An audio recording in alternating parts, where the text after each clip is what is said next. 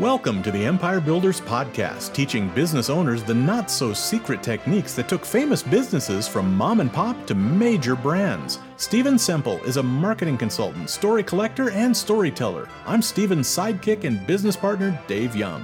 Before we get into today's episode, a word from our sponsor, which is, well, it's us. But we're highlighting ads we've written and produced for our clients. So here's one of those.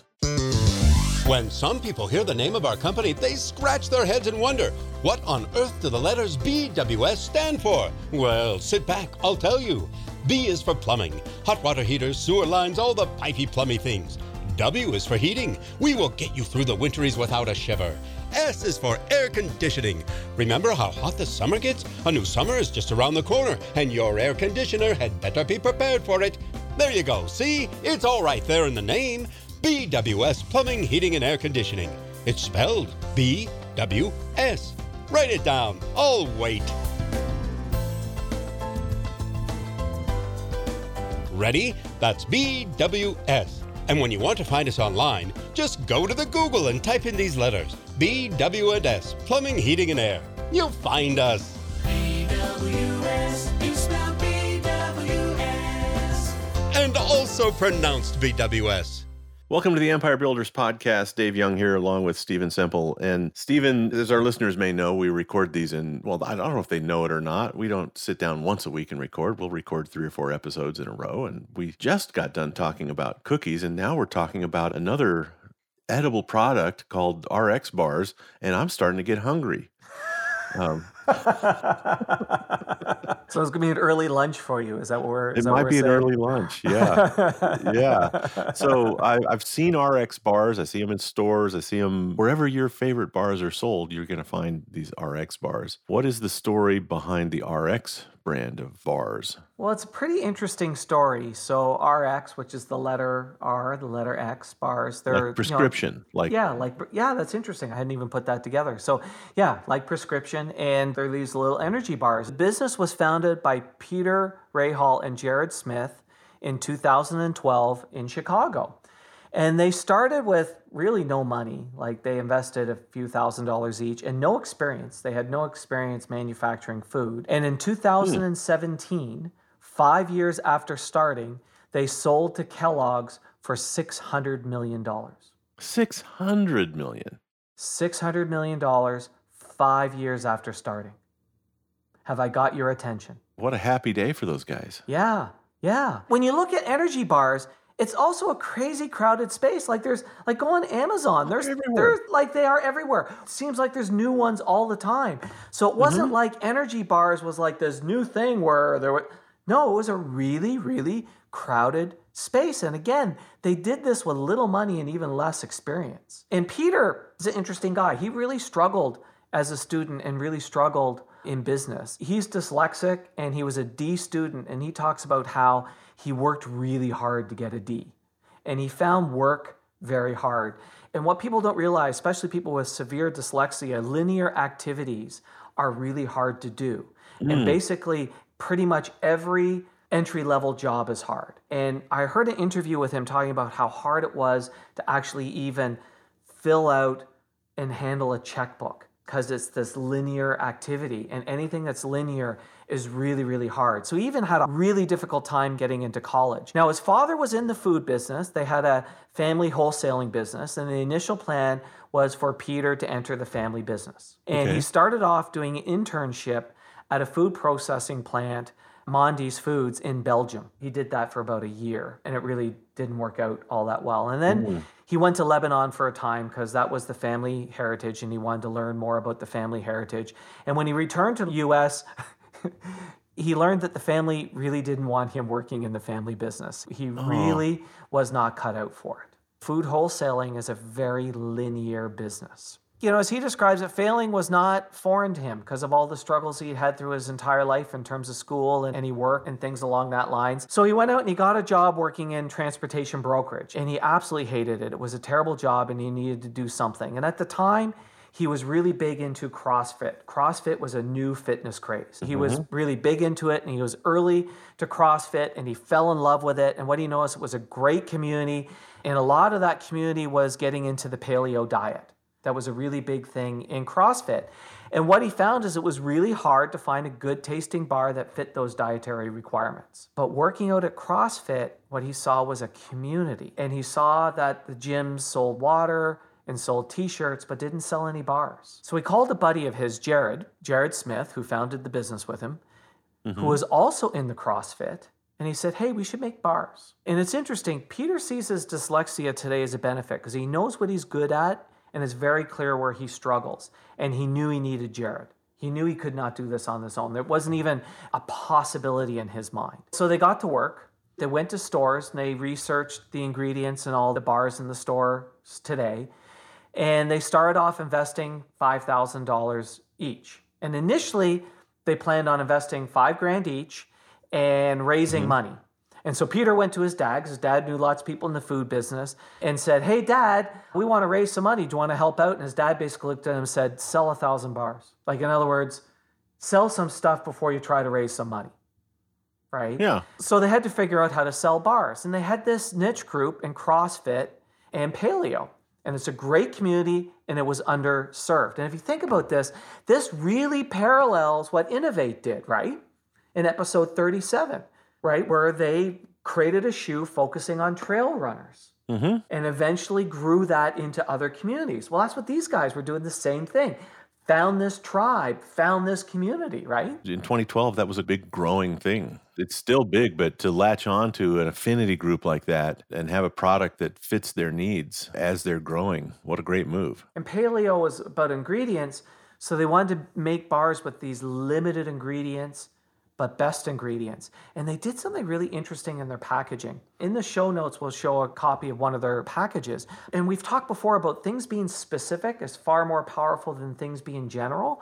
Right on the mm-hmm. front, like I'll read this one three egg whites, three walnuts, six cashews, two dates, no BS Yeah. in this specific packaging, specific ingredients that really spoke to that market.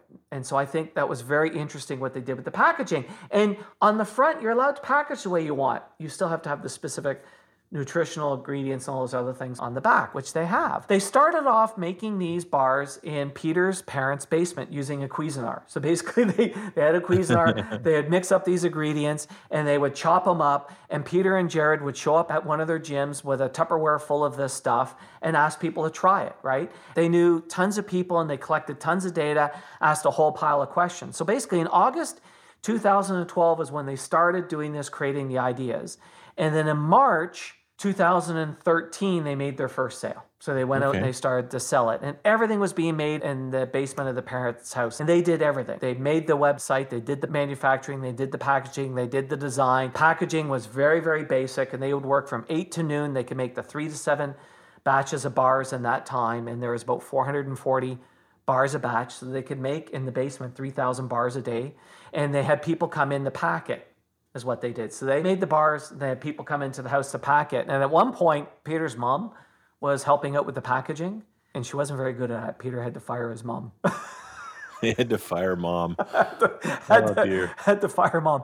But the whole strategy was one of these strategies. Again, this is like Inov-8, and we've seen other companies do this. Start small with a community and a tribe, which mm-hmm. was CrossFit Paleo. And what they wanted to do is they wanted to sell online and then sell directly to gyms and then have consumers buy it from them. And then they would find a co-packer and then do traditional retailing. But it's that whole thing of, yes, that group was too small to make a big business, but it's where you start. Yeah. And then you roll up from there. Stay tuned. We're going to wrap up this story and tell you how to apply this lesson to your business right after this. Two words lead flow. If you want to grow your business, lead flow is, well, not everything, but it sure can feel that way. You feel the need? The need for leads. And then there's the gnawing questions that plague you whenever you try to boost lead flow. Are you targeting the right customer? Are you saying the right things? Are you advertising in the right places? Are you spending too much or too little? And the ever present how can I best use social media? What if you could get those questions answered definitively in 90 minutes? You'd no longer feel the need for leads because now you'd know how to get them. That's what Empire Builders is offering you right now for free and with a guarantee to boot. Go to empirebuildersprogram.com, book a 90 minute Zoom meeting with the Empire Building expert, and boom! Questions answered, problems solved. We'll give you the real answers guaranteed. Guaranteed. Yes, our famous no pitching and no bitching guarantee. First, we won't pitch you at all. Seriously. If you want to work with us beyond our meeting, you'll have to explicitly ask about moving forward. And the bitchin' part? If you're not satisfied with the answers, say the word. And I'll pay you cold hard cash for your wasted time. No hard feelings. Now that's a guarantee. Look, Empire Builders take action. If lead flow is an issue for you, take action on it. Book your Zoom meeting at empirebuildersprogram.com. Let's pick up our story where we left off, and trust me, you haven't missed a thing. And what they saw was in the paleo CrossFit was a niche, and because it was small, it was being ignored. So they saw the small niche that was being ignored, and they said, that's where we can start. We can service that group. And they even went so far as saying, you know, they would rather have a small CrossFit guy from across the country buy from them than a grocer that was around the corner. Because what they knew was the more I got into that community, the more I got in that community. I think you can even drill down on these groups, these tribes, uh, affinity groups, if you want to call them that. In that, do you go out looking for them or do you just find yourself in one and fill a need? But CrossFit is one of those affinity groups where when people identify themselves as being a CrossFit person, right? They're one of those where you, you know the joke, right? How do you know if somebody's in CrossFit? They'll tell you. Right. Right? Right. It's like, how do you know if somebody has a rescue animal? They'll tell you. If they're a vegan, they'll tell you. Right. Right. Right. And so it's one of those groups where it's like, no, people identify so strongly with it that they feel the need to tell people unasked. Yeah. And it was also an interesting time in CrossFit because in the very early days, a lot of the people in the CrossFit community, in terms of the gyms, were you know very principled. You know, you didn't do it for the money. So they didn't sell or promote things and railed against the business side. As it grew, you would get more people coming in who are more open to the business side. So it opened up those opportunities for gyms to be open to selling things out of the gym. It was a movement, not a business. Right. It was right at that time it was becoming a business that these guys were, or certainly some of them, it was becoming a business. They were able to serve them. But even inside that, it was a real community and a real tribe. But it was also one, yes, they could email them and they could phone them. And, you know, they really hustled every day to make those sales. But one of the other things that was interesting in their business model is they were really able to bootstrap it because they could make small batches, right? They're making it in their house mm-hmm. using a Cuisinart. They could make small batches. Inventory was very low, so little cash needed, but they made it, sold it, collected the money because many of the sales were online and then shipped it, right? So basically, you had this really strong cash flow. You weren't carrying a lot of receivables on this, right? So they were really able to bootstrap up that business. And so 9 months from launch, they're doing 600,000 in sales. They really got out of the gate very strong. The next year they did 2 million in revenue and they just absolutely couldn't keep up with demand. So in mid 2014 they hired an outside manufacturer and the first one that they did was an absolute disaster. And it actually really set their business back. They had to write off a mm-hmm. half a million dollars worth of inventory. They went out of stock for a period of time had to find a new partner. They managed their way through that. Then in 2016 they are now in trader joe's and that year they did 36 million dollars in sales. And then in 2017 kellogg's came along and wrote the big 600 million dollar check for the business I guess he didn't ever need to go back to dad for some money, huh? Yes, that never happened. And he's today an executive with Kellogg's running one of their divisions. What this really teaches us, and we've talked about this before, is this whole power of tribe.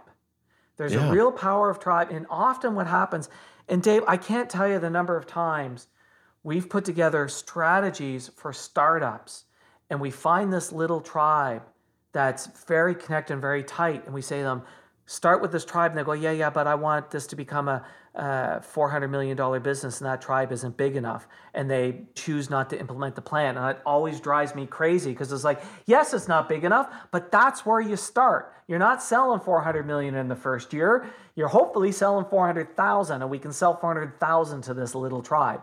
And that's where you start. Guess what? The people in those little tribes, uh, what else they are? They're members of other tribes. Well, exactly. right? We're- Exactly. We're, not all just one dimensional people, right. right? You might be CrossFit and you might be vegan and you might have a rescue animal. And And you work in an office with a bunch of other people, right? Like so- Exactly. So, there's this power of tribe that is often, often overlooked. And, and we talk about in marketing as niches, but I prefer to think about it as being tribes.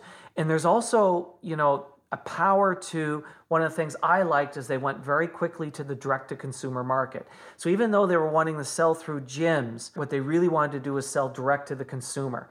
The gym was going to expose them to it, but they wanted to sell direct to consumer, which meant they owned their destiny and were able also to learn. They were able to learn directly what people liked, what people didn't like. And their simple packaging really made them stand out. And this whole idea of being specific rather than general, I thought was really, really cool. So, this packaging that stands out, this power of being specific and direct to consumer, and the power of tribe, I think there's a whole bunch of lessons to learn from these guys. And they blew the doors off and became, you know, really very wealthy, very successful business people who started with a couple thousand bucks each and no experience making things in the parents' basement using a Cuisinart. it's just a matter of getting started, isn't it? Just having the guts to say, yeah, well, let's just do this and see where it goes. Absolutely. And they found the tribe first and then made the product fit the tribe. I think that's a key, isn't it? Even if you identify a tribe, an affinity group, you should probably become one of them. You might find one that you think needs what you have, but you're not going to know until you're one of them. You know, and that's like Inov-8. Inov-8 was the same thing, right? Inov-8, they even have their new office location in an area which is known for trail running so that basically the people who work there can go out before, after work, or on one of their breaks and go run trails, Yeah, there you go. right? Well, what a great story and a great product. We actually put these out on the snack table at the Wizard Academy, and oh, people love them. There you go. And not everyone there is CrossFit. No, they're not. But, but you, what's really cool about it is you can you can look right at the front of it and go, oh, three egg whites, six almonds, four cashews, two dates. No BS. There's probably more in it than that that's binding it all together, but I'm not putting a bunch of junk in me. right. Well, in fact, the binding agent, FYI, is dates. Hmm, okay. Yeah. Yeah, that's what they've actually used as the binding agent. And some egg white. Yeah. yeah. Yep, that's it. It's the dates and the egg white. Yep. Good stuff. Thank you for bringing RX bars to the table. Next Stephen. time I'm down at the academy, I'm going to look forward to sampling them on your dime. I'll keep sure we I'll, I'll, I'll make sure we keep them on there. All right. Thanks, man. Thanks for listening to the podcast. Please share us, subscribe on your favorite podcast app, and leave us a big, fat, juicy five star rating and review. And if you have any questions about this or any other podcast episode, email to questions at the empirebuilderspodcast.com.